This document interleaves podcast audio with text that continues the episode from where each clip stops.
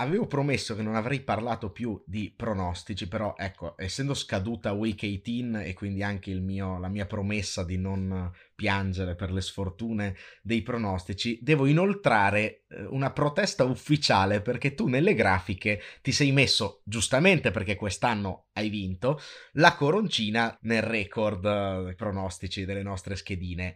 Ti ricordo che l'anno scorso, pur di non pubblicare le schedine di Week 18 con la mia coroncina, ti sei astenuto dai pronostici. Questo è, è vergognoso. Io veramente inoltre protesta ufficiale e nel farlo sono andato a fare scouting e ti dico che il mio record in carriera è ancora migliore del tuo, pensa un po'.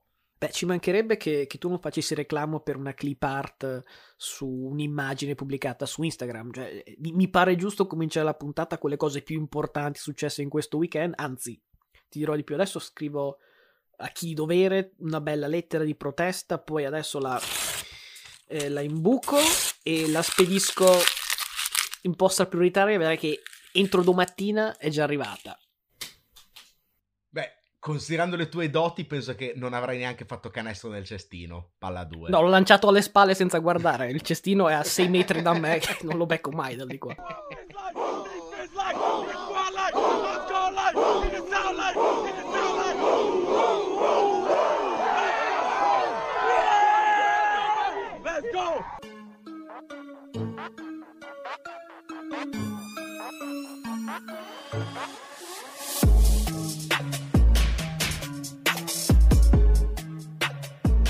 Bentornati a questa nuova puntata di Gne Gne Gne e io faccio i pronostici meglio di te, che è un po' il sottotitolo di Palla 2. Detto che se quello fosse il vero titolo, forse più che la puntata numero 142 saremmo alla puntata 300.142. Io sono sempre Luca Bolognesi, sommando i minutaggi probabilmente secondo le previsioni ce ne sono almeno ci sono almeno 7-8 podcast in più di sforamenti come al solito eh, le cose sono andate fuori da ogni logica eh, immagino, immagino, già la partita che hai selezionato per prima o come, come un sospetto deve essere stata anche l'ultima e intanto un piccola, una piccola curiosità perché se mettete vostro figlio appena nato davanti al computer e fate partire tutte le 142 puntate di Palla 2 per quando finirà questa puntata dovete accompagnare il vostro figlio al liceo.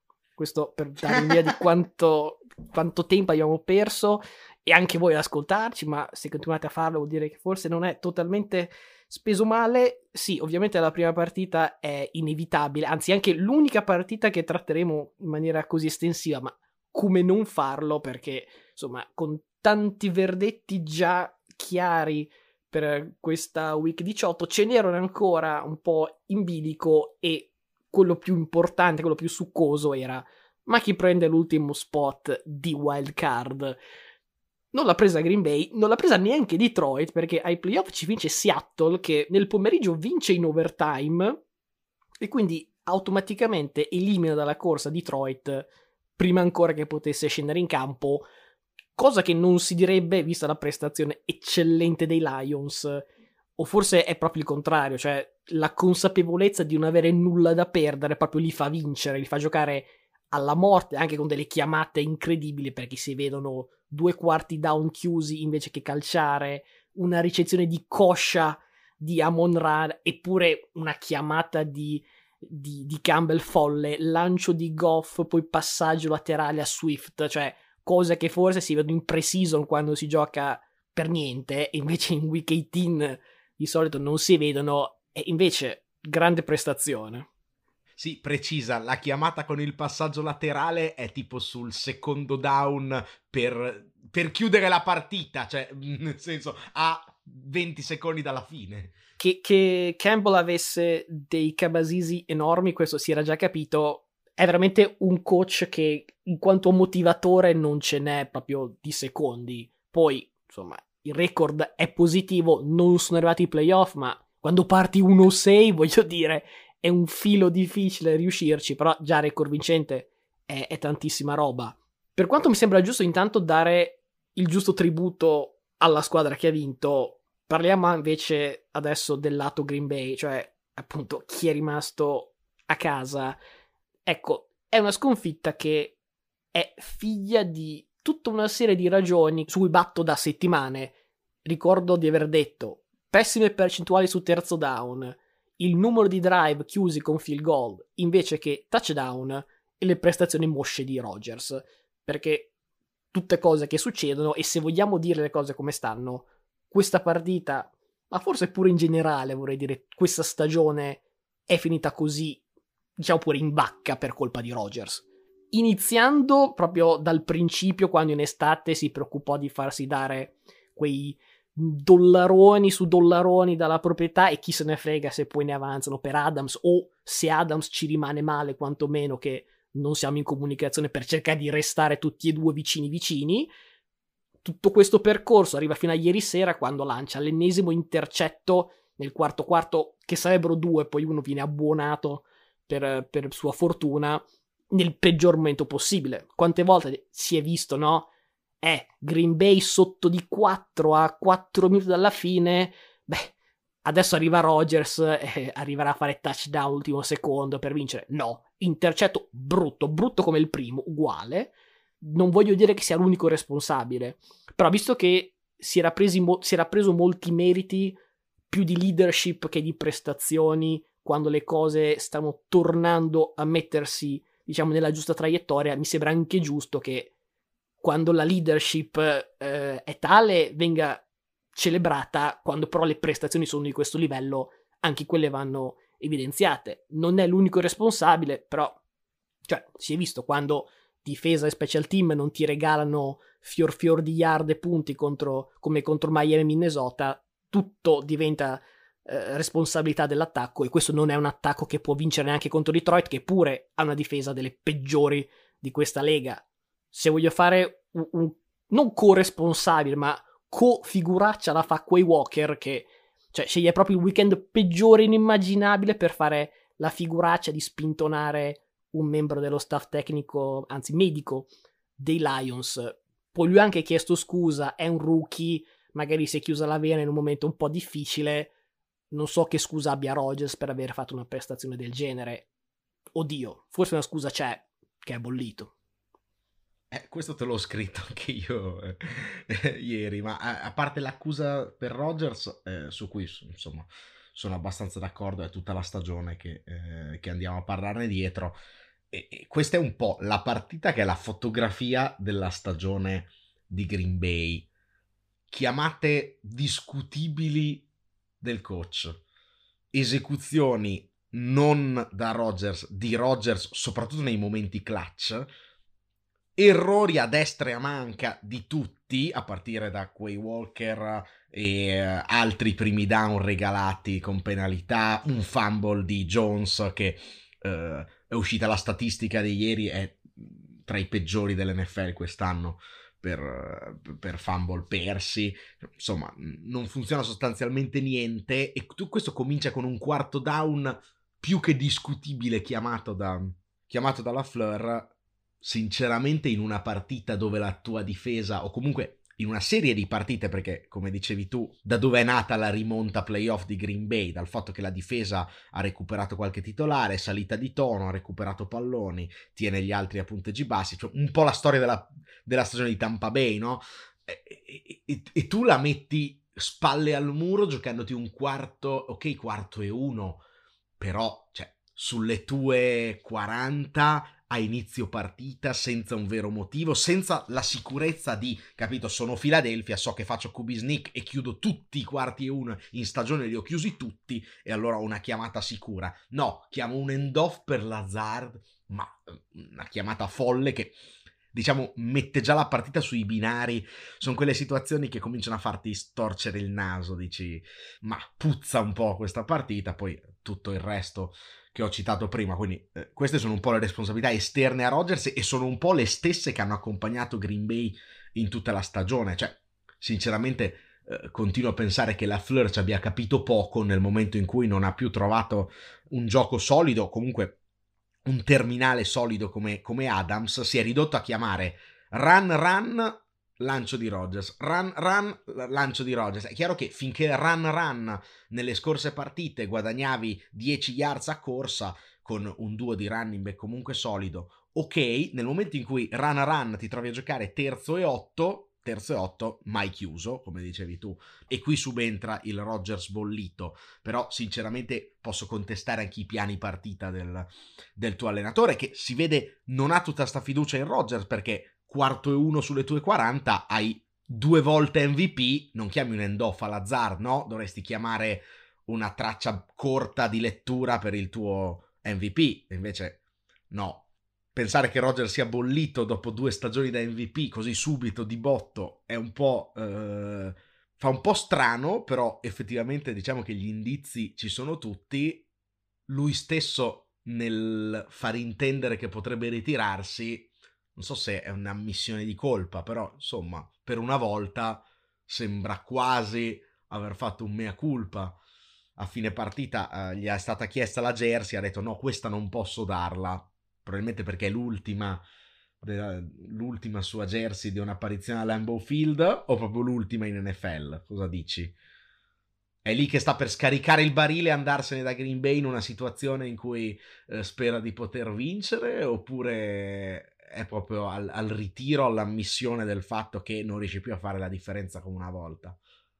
La Fleur l'abbiamo criticato varie volte, però siccome io spesso seguo le interviste che Rogers fa da Pat McAfee, lui spesso, fra virgolette, si vanta di avere piena libertà di chiamare quello che vuole dopo o nell'addle o quando è alla linea di scrimmage, quindi cioè non voglio neanche che passi l'idea di povero Rogers deve fare quello che ordina papà la Fleur perché non ha il polso per fare cioè lui ha pienissima facoltà di fare quello che vuole. No no ma sono, sono ci, ci credo ci credo però dico eh, con tutte le colpe che ha Rogers secondo me c'è anche un problema di relazione con il coach. Cioè è tutto cominciato no, l'anno scorso quando contro San Francisco no, non ha, non ha giocato un quarto down che andava probabilmente. È successo due anni di fila o stai pensando a Tampa Bay? Perché a Tampa Bay mi ricordo che calciarono un field goal per poi tentare di fermare Brady e non ci riuscirono. Forse, forse mi sbaglio, forse no. Comunque, eh,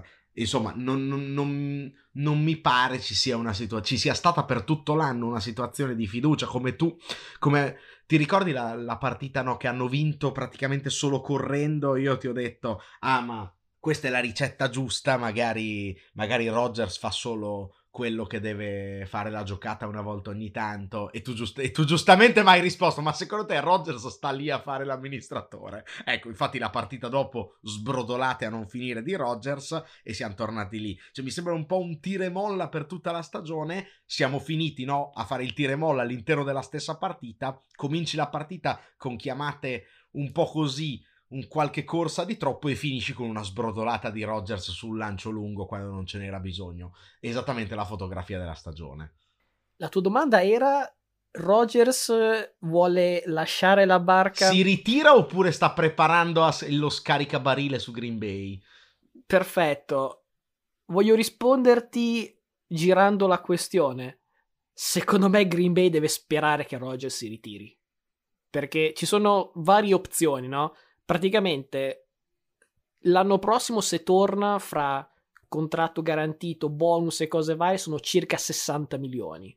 Ora, 60 milioni per un quarterback che quest'anno è quindicesimo per passer rating, a questo punto, cioè, 60 milioni mm, ci, ti prendi Goff e tutta una serie di playmaker, per dire, cioè Goff ha anche giocato una buona stagione, poi c'è chi l'ha criticato molto in passato, eh, che non sono io, però cioè, andrebbe detto che quest'anno ha giocato una signora stagione. Poi, molti meriti dell'attacco più che giocate sue, però comunque per essere un QB che era stato scaricato dalle spiagge di LA ai vicoli di Detroit, cioè comunque ci sta anche come prestazione di carattere avere fatto una, una stagione del genere. Quindi, se devo pagare 60 milioni Rogers per queste prestazioni, non li vale. Se lo devono tradare, la, la conseguenza sono 40 milioni dead cap, che sono o tutti quest'anno o un po' quest'anno e un po' l'anno dopo, questo nel senso come 23 e 24. Qui dipende da quando viene tradato, se prima o dopo il primo giugno, ma comunque sono 40 milioni dead cap. Se si ritira 0 dollari e 0 centesimi. E il vantaggio ulteriore è che comunque così sei praticamente obbligato, visto che di volontà loro non lo facevano, sei obbligato a vedere cosa ti può dare Jordan Love, perché comunque siamo ormai i tempi sono quelli di scegliere se esercitare o no l'opzione per il quinto anno. L'opzione per il quinto anno costa 20 milioni. Ora, cioè, l'idea di tenere Rogers a 60 e poi Love a 20, ne gioca solo uno e probabilmente quello che gioca è quello, non dico che, che è peggio, eh, per carità, però non è uno che non è una squadra che può mettere 80 milioni in un quarterback e avere queste prestazioni. Poi, questo lo dico dal punto di vista manageriale. Io se fossi Rogers, quei milioni me li farei dare, che sia Green Bay o che sia qualcun altro, non mi interessa. Io sarei curioso di capire cosa ne, pensa, cosa ne pensano i fan, perché sicuramente hanno un grande attaccamento emotivo al loro quarterback, però sai, eh, è, è, un è, un po', brutto magari vederlo andare via con un intercetto, che se non ricordo male è pure quello che ha fatto Brady, che era un pick six contro i Titans, però insomma è strano vederlo andare via così mesto. Pure quello che ha fatto Favre, sai per Esatto, questo. quindi la storia si ripete, però intellettualmente vorrei fare la domanda a, a, un tifoso Packer e dire ma tu vuoi questo Rodgers perché le memorie sono nel passato anche quelle recenti. Chiaramente due volte MVP di fila non è successo nel 1620, è successo un anno fa e due anni fa, però a 39 verso i 40 anni, questa è la stagione che è appena passato, di pure che fa una cosa a metà strada fra questo e quello prima, non è la prestazione da Super Bowl. Eh, ti dico, il problema è che, come dici tu, no, fossi Rogers mi farei dare i soldi fossi Green Bay cercherei un ricambio e quindi siamo arrivati a quel momento in cui la trade conviene a entrambi. Cioè, posso anche dire mi prendo il dead cap quest'anno, no? Quando ho ancora Love che lo pago zero, valuto Love e decido se dargli l'opzione. Potrebbe essere un'idea, capito? Assorbo, dico, incasso la perdita e dico il dead cap lo voglio pagare tutto subito, lo pago quest'anno, tanco giocando con un QB e cerco di capire se può essere il mio QB eh, del futuro, può essere un'idea che dal punto di vista manageriale ha senso per Green Bay e ha senso anche per Rodgers perché si prende i soldi andando a giocare da qualche altra parte. Il problema di tutto questo discorso è che se poi la situazione è quella per caso, non succede, ma se succede quella di Brady, cioè me ne vado con un intercetto, eccetera, ma vado in una squadra pronta e torno a, a, a vincere o, o, quasi, ecco, dopo quella eh, ti resta, ti va un po' in una scarpa dal punto di vista comunicativo, cioè la tua superstar che se ne va e va al Super Bowl o quasi, come già successo con Favre, potrebbe essere un problema se Jordan Love non è il nuovo Rodgers, capito? Questo potrebbe essere... Eh, questo oppure l'alternativa è che diventa Russell Wilson, va a una squadra tipo i Broncos e fa 10 volte peggio di quello che già era la prestazione in declino dell'anno precedente. Dico, dico una squadra? La dico, la dico. Indianapolis.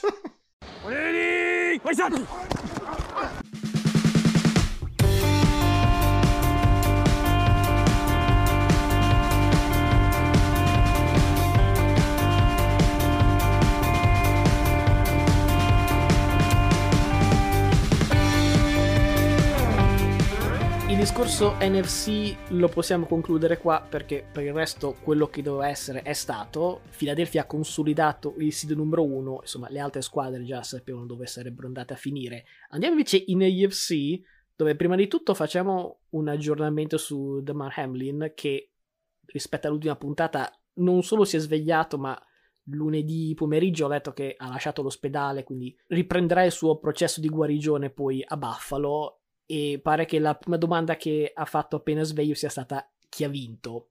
Risposta è nessuno perché Cincinnati Buffalo nel frattempo è stata cancellata.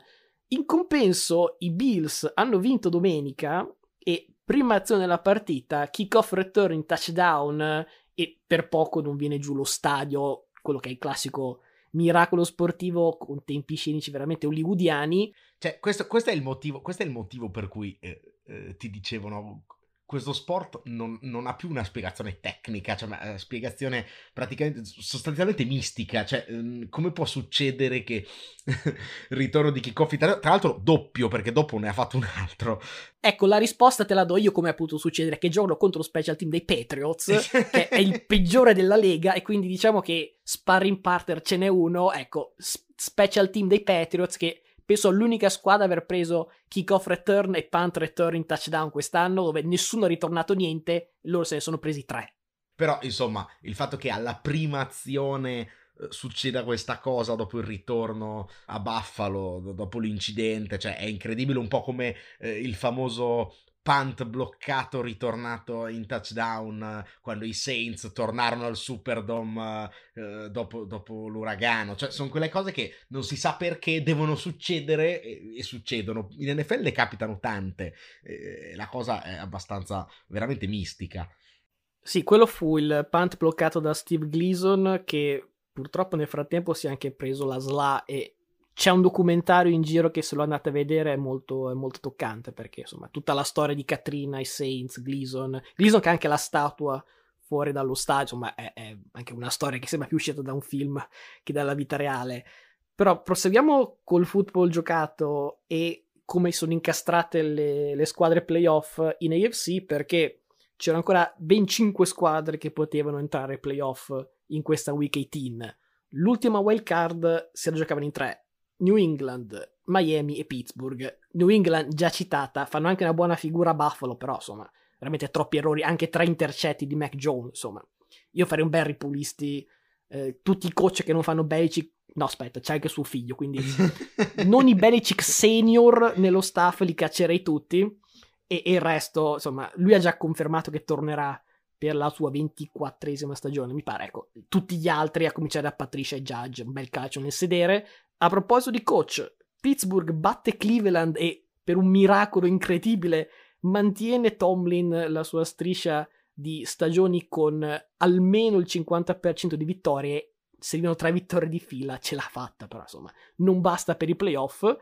Che quindi vengono conquistati da Miami, che gioca una partita immonda contro i Jets di Flacco, ma insomma, Skylar Thompson contro Joe Flacco non è che potesse essere football champagne, è il classico riconoscimento per una parte di stagione, la prima parte di stagione fantasmagorica, la seconda proprio da, da, da mani nei capelli, che è un po' il contrario dei Lions, cioè i Lions sono partiti troppo male per poi fare i playoff, forse sia eh, Dolphins che, che, Lions li avrebbero meritati perché una metà di stagione è stata veramente a, a 5 stelle, però insomma, con inizi così handicap è molto difficile.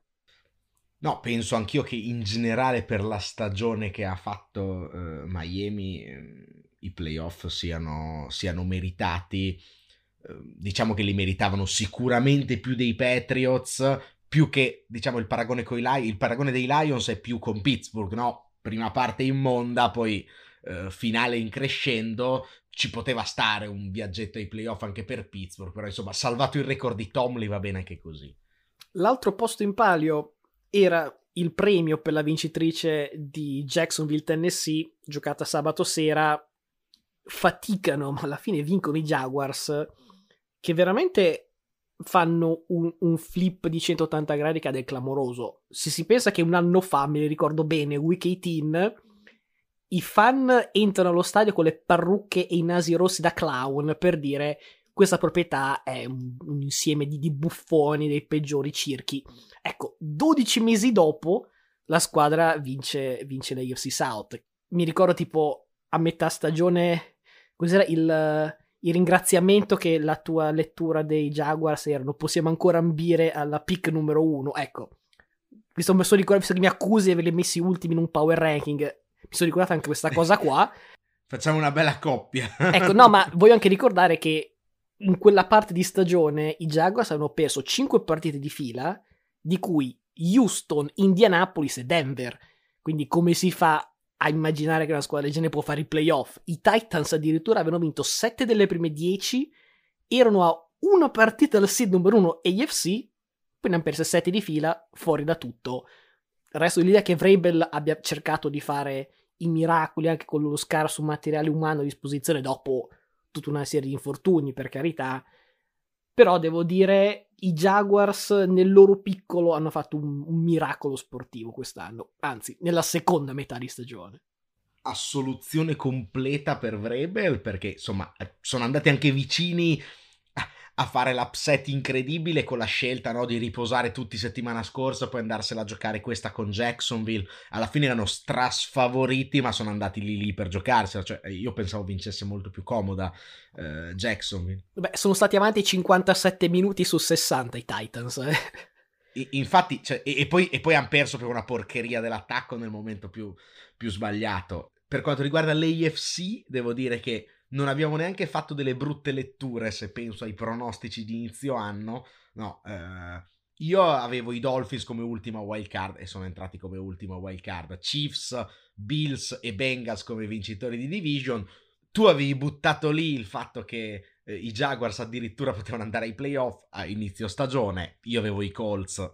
Eh, penso che entrambi avessimo i Colts nei pronostici seri, eh, però entrambi avevamo dato i Titans come squadra un po' in declino. Tannehill non è finito panchinato per questioni tecniche, ma per questioni fisiche. Insomma, al di là della cappella che ho fatto io, abbastanza grossa sui Broncos, l'AFC è andata un po' come, come ci aspettavamo. La sorpresa, appunto, sono questi, sono questi Jaguars che però io continuo a pensare. Bella storia, bella seconda parte di stagione, sono una squadra interessante per il futuro, però ecco sono ai playoff un po' per caso, nel senso che sono ai playoff perché giocano nella division della mutua, però Lorenz ha fatto una bella crescita, ci sta come premio farsi un giro ai playoff e secondo me questo appunto, proprio perché li vedo come una squadra eh, futuribile per i prossimi anni, eh, può fargli bene, anche magari andare ai playoff e perdere la prima partita, giocare una brutta partita, però insomma ci sei stato, hai visto il clima, hai già subito magari una sconfitta e la prossima volta ci, ci arrivi più forte e più preparato. Devo dire quello che sto pensando? Cioè? Che era la stessa cosa che si diceva l'anno scorso dei Bengals. esatto, no, no, forse non, non, che si diceva, forse quello che io ho detto dei Bengals. E il virgolettato era squadra simpatica, futuribile, ma contender mi sembra troppo. Questo ce l'ho tatuato.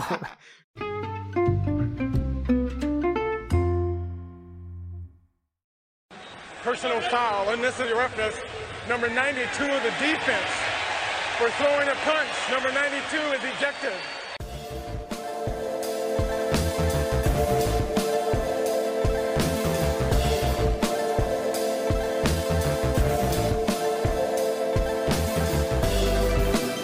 Oh, fin qui abbiamo parlato tanto di playoff e adesso mi sento obbligato a parlare di qualcosa che non c'entra nulla con i playoff, con contender, anzi è proprio l'opposto, cioè restiamo però in AFC South perché come non parlare di come i Texans hanno perso la prima scelta assoluta? Eh, questa è un po' tipo bambini venite qui attorno al nonno che vi racconta una storia perché ha, ha qualcosa di impossibile. Sono stati per tutta la stagione meno tipo le prime tre settimane la peggiore squadra ma per distacco di tutta la lega.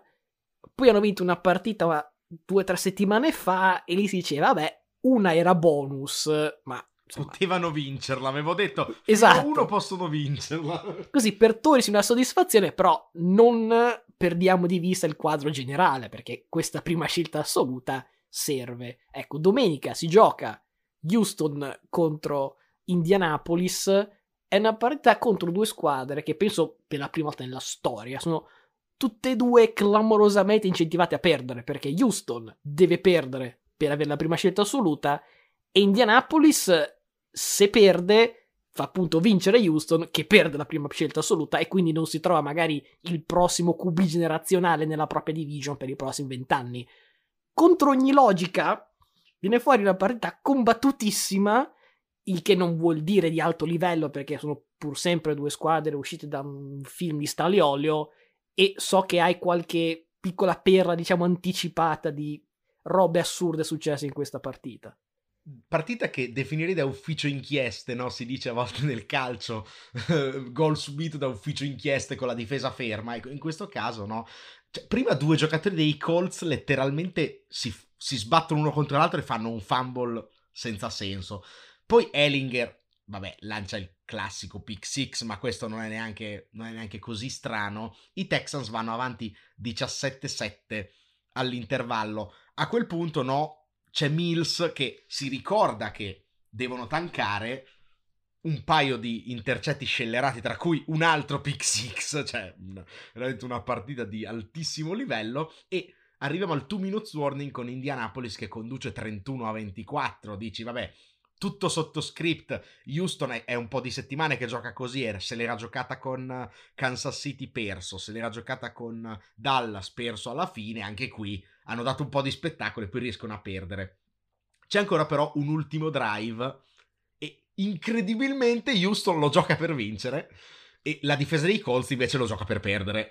E I Texans chiudono un quarto e 12, poi segnano touchdown su un quarto e 20, ma soprattutto su questo touchdown la palla è letteralmente nelle mani del defensive back che salta, ma ci vuole l'onomatopea in questo caso, liscio che strozzo dicono a briscola e touchdown di Akins Houston va da 2, trasforma da 2, vince 32 a 31 e la prima scelta prende il volo verso Chicago. Tutto molto comico, o meglio secondo me, tutto molto segnato dal karma perché erano già uscite voci che eh, sarebbe stato licenziato Lovie Smith da Houston e quindi giustamente Lovie Smith gioca per vincere e gli ciuccia la prima scelta. Veramente penso che non ci sia nulla di più meritato per i Texans di questo.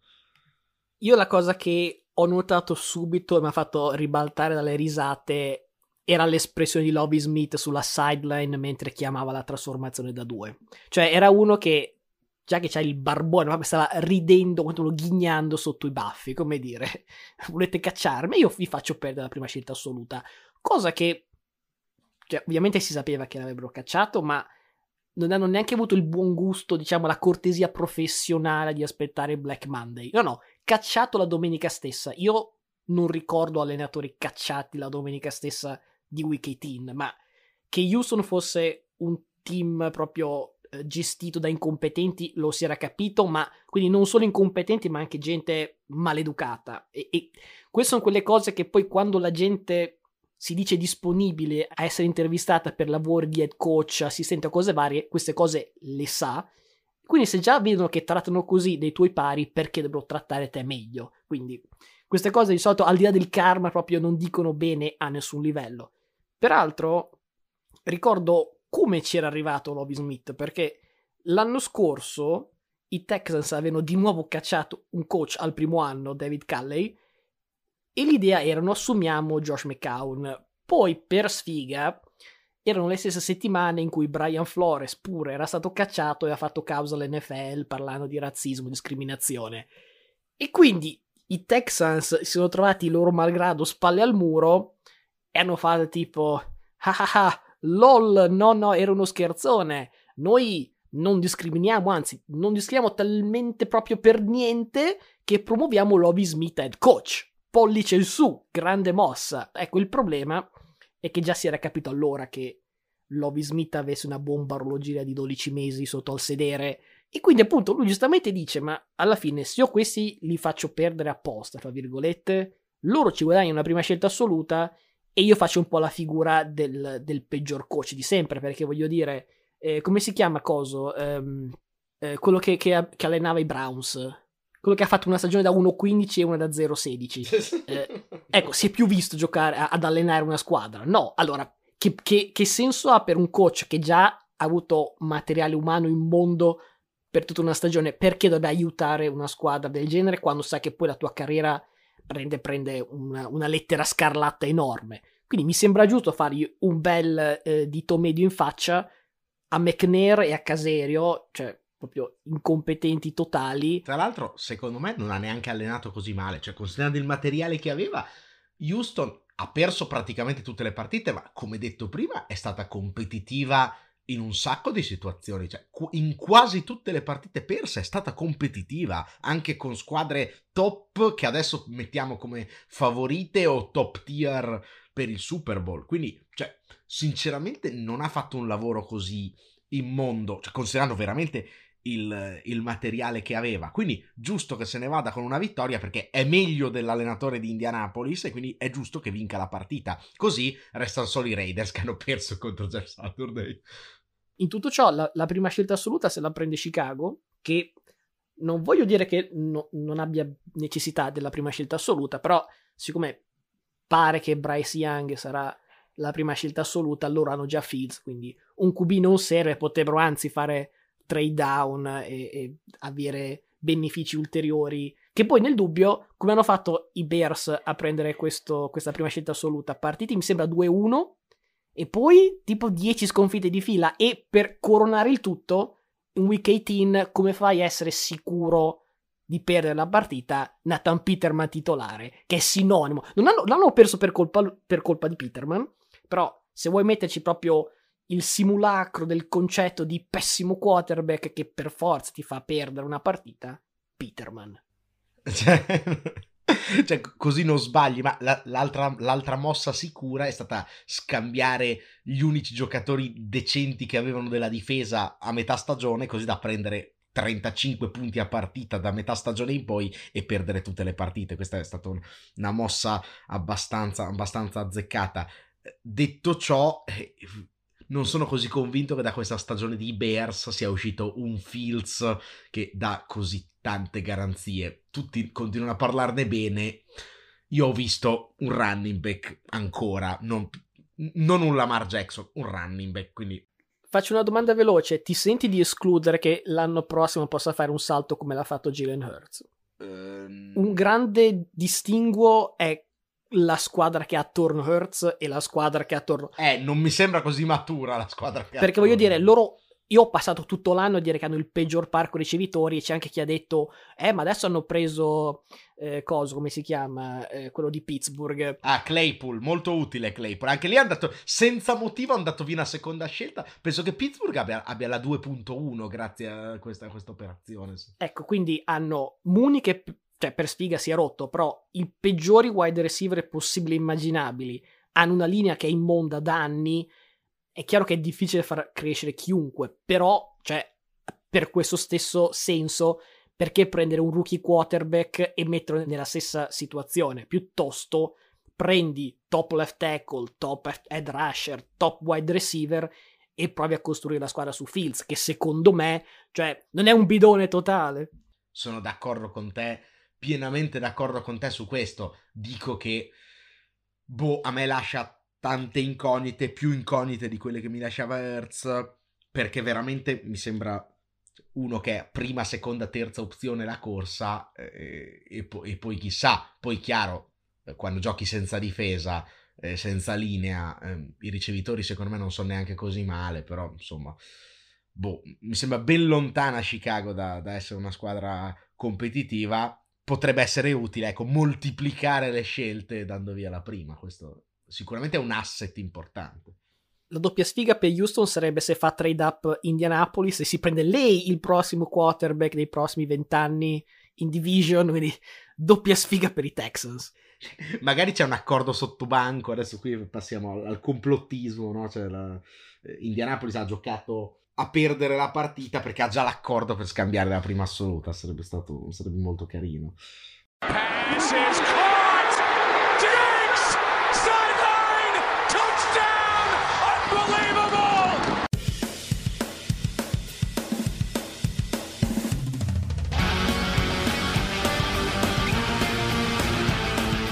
Abbiamo chiuso l'ultima settimana di regular season e quindi chiudiamo anche le ultime pere dagli altri campi. Siamo alla seconda stagione da quando eh, la stessa è stata allungata di una partita, da 17 a 18 settimane e ovviamente continuano a saltare dei record. Eh, partendo dalla partita che abbiamo trattato prima, nell'eliminare Green Bay, Jamal Williams setta il nuovo record di franchigia dei Lions per touchdown in una stagione 17, battuto niente po' di meno che Barry Sanders. In più, tra l'altro, per Williams anche 250 mila dollari di bonus per aver superato le 1000 yard perché farseli mancare. Bonus anche per Christian Kirk nella, nella vittoria di Jacksonville, 500.000 dollari per aver superato le 80 ricezioni, gliene servivano due se non erro. Bonus che invece non arriva per Zadarius Smith, a cui mancava mezzo sec per un bonus da 750.000 dollari, ecco, viene tenuto a riposo dai Vikings contro il mitico Peterman non sarebbe stato difficile fare mezzo sec, secondo me, e alcune voci dicono che la franchigia dei vichinghi sta per essere rinominata la franchigia dei T-Rex per il braccino corto. E... Comunque posso dire che sarebbe fighissimo il nome Minnesota T-Rex, cioè io approverei, eh. T-Rex, bellissimo. No, voltando invece pagina, ma rimanendo a livello di record, nel Revenge Tour di quest'anno di Gino Smith, oltre alla qualificazione ai playoff, non poteva mancare il nuovo record di franchigia per yards in stagione, 4282 e Russell Wilson cancellato. Russell Wilson che per la cronaca da quando è stato silurato Hackett sembra quasi un quarterback non forte ma un quarterback e batte i Chargers. Chargers che però avevano schierato gli starter a differenza di Minnesota che per esempio ha riposato molti titolari, ecco, nello schierare gli starter i Chargers perdono Mike Williams e Joey Bosa per infortunio, non la decisione meglio consigliata di Staley. Io sono sempre stato un sostenitore di Staley anche uh, davanti a varie critiche. Devo dire che questa è, è, difficile da difendere. Un altro che abbiamo spesso criticato era Kingsbury. Tempo, cos'era, due o tre puntate fa, ho detto la decisione peggiore anche di quella di, di prolungare Murray anzitempo era quella di prolungare Kingsbury e il GM un anno fa, anzi meno di un anno fa, non ero neanche in scadenza, fino al 2027. Black Monday, tac, anche Kingsbury è saltato. Devo dire che una cosa che va da tatto a, ad Arizona, che avevo letto che siccome a proposito di Braccini, la proprietà non è di quelle ricchissime, poteva essere una ragione per non silurare Kingsbury dopo insomma un prolungamento così lungo e invece insomma si sono fatti coraggio e hanno tagliato il cordone umbilicale Voglio anche ricordare, giusto per chiudere, che nella puntata del, dei midterm avevamo detto il mio candidato numero uno al licenziamento era Kingsbury, il tuo era Hackett, accettati malamente pure lui. Io non ho capito come sia resistito al Black Monday Jeff Saturday, ma si vede che veramente avere amici potenti è, è la chiave della felicità nella vita. forse, forse ha contatti diretti con Rogers per tenere il filo conduttore precedente. Ti segnalo che però voci dicono che eh, la proprietà di Arizona vuole coinvolgere Murray direttamente nella scelta del nuovo coach. Scappa da ridere, ma torniamo ai nostri record perché meglio di tutti fa ovviamente Patrick Mahomes che suggella la sua stagione da MVP prossimo MVP, battendo il record di Drew, di Drew Brees per yards lanciate in una stagione, 5608, ovviamente l'avere una partita in più aiuta. Nella gara di sabato a Las Vegas, peraltro, arriva anche un corposo bonus da un milione e mezzo a Juju Smith-Schuster che supera le 900 yards stagionali, ma la partita è sostanzialmente una festa per tutti i Chiefs. Raiders sbeffeggiati in ogni maniera, non bastava essere l'unica squadra che ha perso contro Jeff Saturday. Trick play che meriterebbe una flag per taunting da parte di Kansas City. I giocatori partono l'azione facendo un giro tondo, poi si schierano poi 11 rossi che fanno un giro tondo, dov'è che li ho già visti? Forse in piazza, ma il direttore d'orchestra in questo caso non è Pancio Pardi, per chi pochi, pochissimi capiranno questa citazione, è invece Patrick Mahomes, il tutto ovviamente finisce con un touchdown di Tony. Ancora più incredibile penso sia il record di Dak Prescott che supera Troy Aikman per numero di touchdown lanciati nella storia di Dallas, non l'avrei mai detto. Il problema è che nel frattempo supera anche tutti gli altri cubi della Lega per intercetti, ennesimo pick six e sconfitta a sorpresa di Dallas contro i Commanders di un positivo Sam Howell. Tu l'avevi invocato settimana scorsa e eh, nel suo esordio direi che ha convinto. Ho detto miliardi di cose no, impossibili e che sono successe. C'è però la cosa più incredibile è, è anche quella che chiude questa ultima settimana di regular season, perché il finale col botto, ed è la cosa veramente che non avresti mai detto, arriva in chiusura delle partite delle 10 della domenica, no? quando si chiude Red Zone. E sapete chi ha segnato l'ultimo touchdown trasmesso da Red Zone nella stagione 2022-2023? Non ci crederete mai, cioè siamo veramente fuori di testa, tenetevi forte, sulla sedia, non voglio sentire scappottamenti, non vi fate male. Kenny Golladay! E primo touchdown in due anni, devo dire, comunque grande acquisto. Eh. I want everybody to look at me. I'm a pass it to corn after I say one thing. No. That's a W. Let's eat one. Let's eat one. That's a W.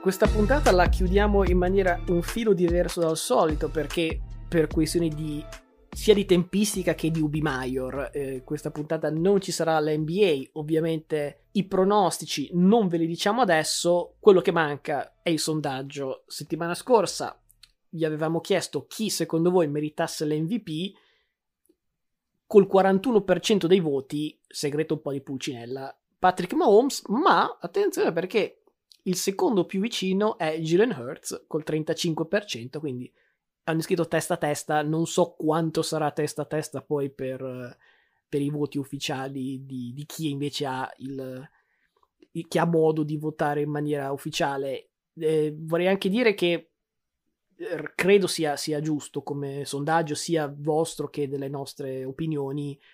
Peccato che in NFL non esista il premio di Most Improved come l'NBA, perché credo che quello sarebbe tranquillamente di Hertz però insomma, comunque finire secondo dietro a Mahomes, dopo, voglio dire, considerando che 12 mesi fa pensavamo che fosse un giocatore, non dico destinato al taglio, ma che non so se avrebbe finito la, la, la stagione, ecco, mettiamola così, non l'abbiamo detto, ma penso che l'abbiamo pensato tutti, ecco, complimenti anche a Jalen.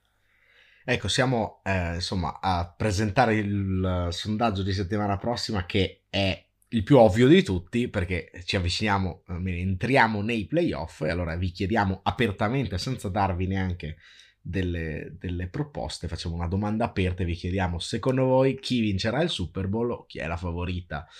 Eh, secondo voi vi ricordiamo che troverete il sondaggio come al solito su Spotify facendo swipe up o su Instagram nelle storie della nostra pagina, palla 2 podcast con gli underscore al posto de... degli spazi. Vi ricordo che su questa pagina potete anche commentare con insulti l'ultima schedina dove c'è la corona eh, sopra Matteo, mm, cosa che onore che a me non è stato dato eh, l'anno scorso, così chiudiamo come avevamo cominciato. no, questo lo dice Luca sapendo che sta preparando, sta gettando le basi per preparare 600 account burner per fare mille insulti, tipo ma io sono Team Luca! non sono mica Kevin Durant, eh? non sono mica... Eh, impari dal maestro. Vabbè, comunque vi starete chiedendo, eh, visto che chiediamo a voi, no, chi vincerà il Super Bowl, i nostri pronostici. Allora, io volevo ritirarmi da, dai pronostici ed evitare di farli, anche perché ovviamente abbiamo sforato in questa puntata, ma ci è sembrato giusto regalarvi eh, in occasione di questo inizio di playoff una puntata tutta a sé con i pronostici, quindi ci sarà una puntata bonus che uscirà tra qualche giorno che tratterà solo dei pronostici e sarà una monografica di come Minnesota batterà i Giants.